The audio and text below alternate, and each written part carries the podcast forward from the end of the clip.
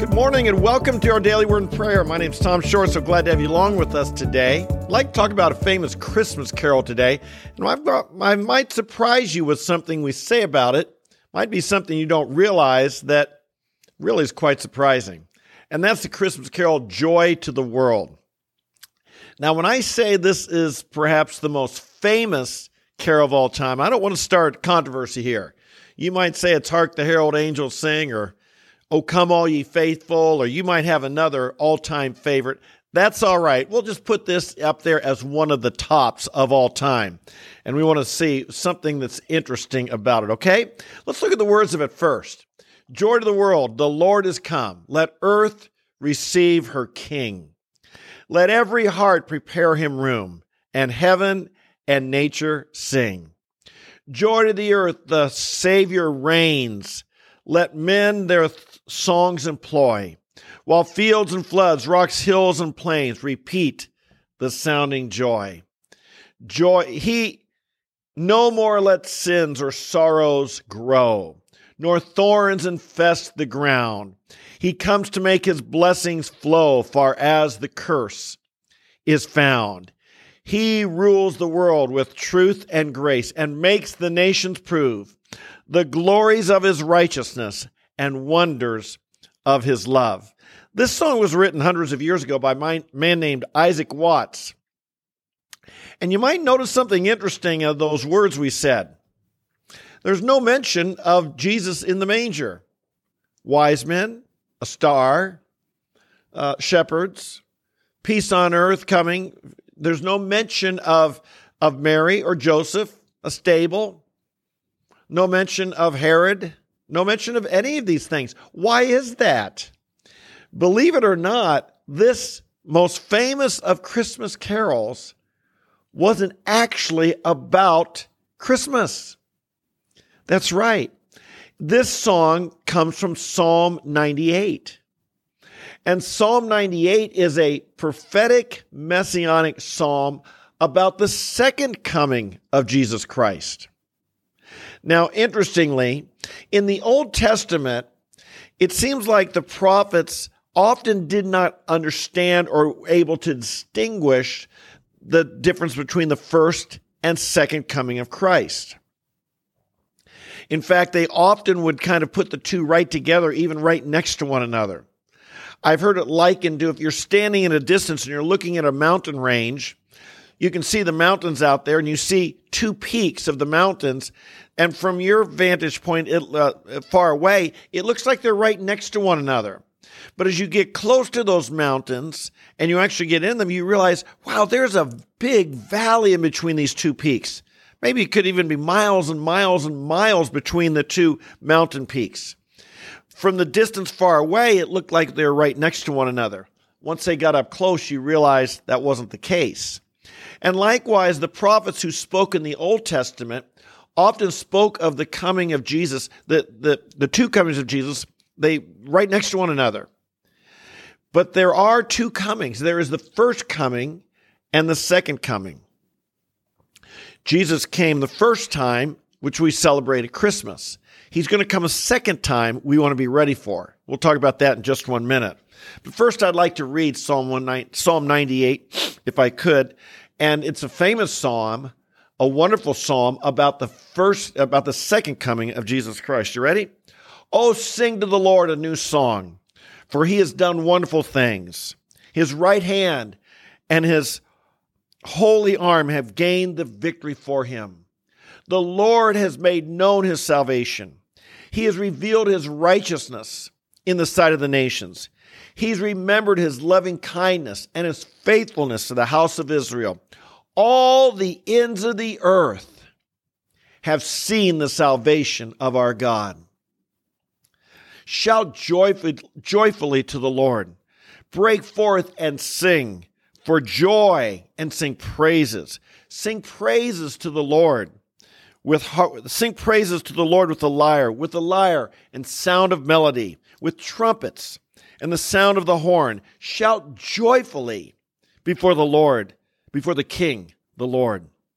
Let the sea roar and all it contains, the world and those who dwell in it. Let the rivers clap their hands. Let the mountains sing together for joy before the Lord. For he is coming to judge the earth. He will judge the world in right, with righteousness and the peoples with equity. Do you see the difference there? This great coming of Jesus, is of the Messiah, is when he's going to come to judge the world. He'll judge the nations. He'll judge the peoples fairly, with equity.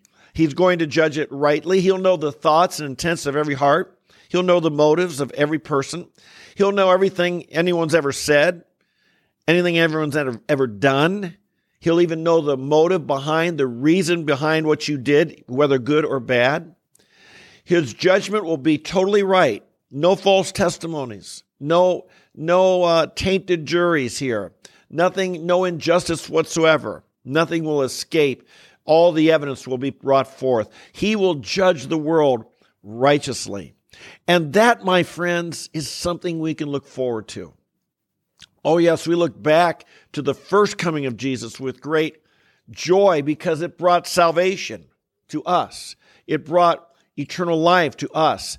And to those of us who've come to Jesus Christ, it brought us something that we could have never earned on our own, forgiveness of our sins, reconciliation to our Father. That's right. But he's coming a second time, and we can rejoice in that too. Why? Because that's when he'll make right everything that's wrong in this world. You ever, you're disturbed by things that aren't right? You're disturbed by injustices? You're disturbed by corruption? You're disturbed by by oppression?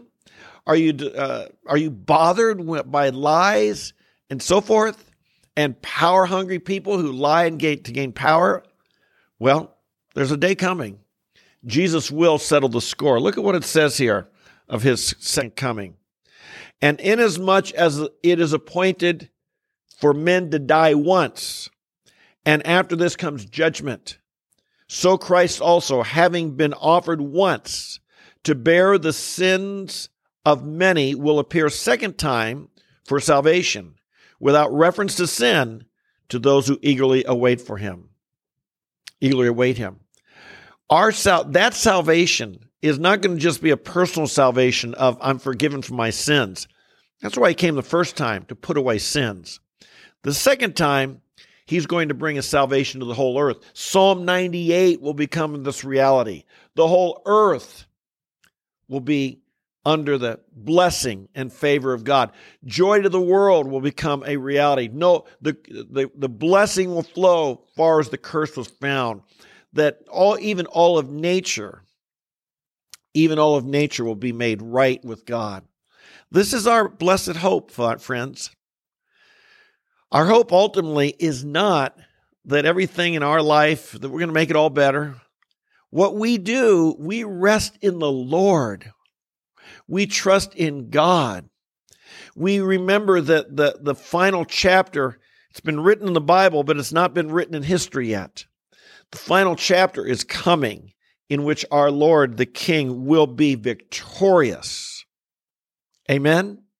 And you and I will reign with him in glory. This is what we read in Colossians three. When Christ, who is our life, is revealed, then we will be revealed with him in glory. This is our blessed hope. Never forget it. Never, never, never forget it. If you get frustrated by the... We live in a broken world.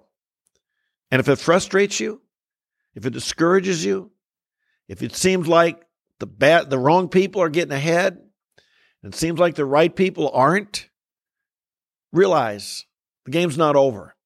We're in the midst of it. We fight hard for what's good, right, and true. We fight with the, with faith. We fight with love and with good deeds. We fight with the power of the gospel and the power of truth. We fight in our prayers. But remember, the final chapter is the victory of Jesus Christ. And so, as you think of this Christmas, celebrate what Jesus did. And my dear friend, if you have not yet received him and his salvation, if you've not yet been personally reconciled to him, do it. Do it now. Don't put it off.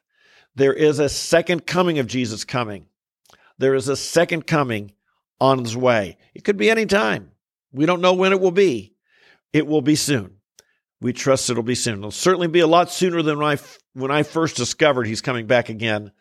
We're a lot closer now than we were then.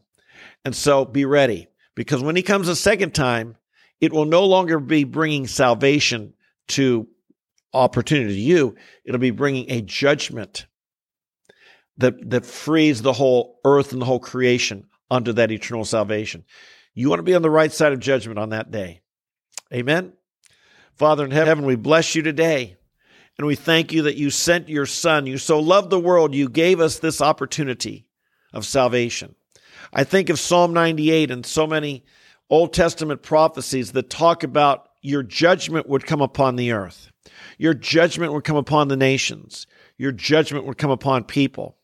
And Lord, when, the, when you would be exalted and when sin would be defeated, and we thank you for that, and we look forward to that day. But Lord, we thank you also that you have brought this other day first, a day of our forgiveness, a day in which you offer to forgive us and cleanse us of our sins. Thank you, Father. We come to you. We receive your forgiveness. We receive your salvation. I pray today, Lord, for anyone listening who's never done that, and you're not real to them, you're not personal to them, that you just help them, Father, right now to have the faith to stop trying to work their way to heaven, stop trying to think they can do it all. Lord, we rest in you. This is what you've done. It's it, the, the Christian, our Christian message, our Christian hope is not that we can do something, but that Jesus did something. It's not we're doing it, but it's done. Our salvation has been procured, made possible through faith in our Lord Jesus Christ. Jesus, thank you. You went to the cross, and when you when you died, you said, "It is finished, it is done." Again, Lord, it's not what we do, it's what you've done, where our trust is. You are our Savior and our Lord, and for this we bless you. And Father, we do look forward to the second coming of Jesus. Help us to set our hope on it, to help us to look forward to that. Help us, Lord, to, to just be like a, a laser that we, we, we never take our eyes off, the second coming of Jesus Christ. This is our hope. We bless you. We love you. We give you this day. Lord, I pray today for many, many people in the cold.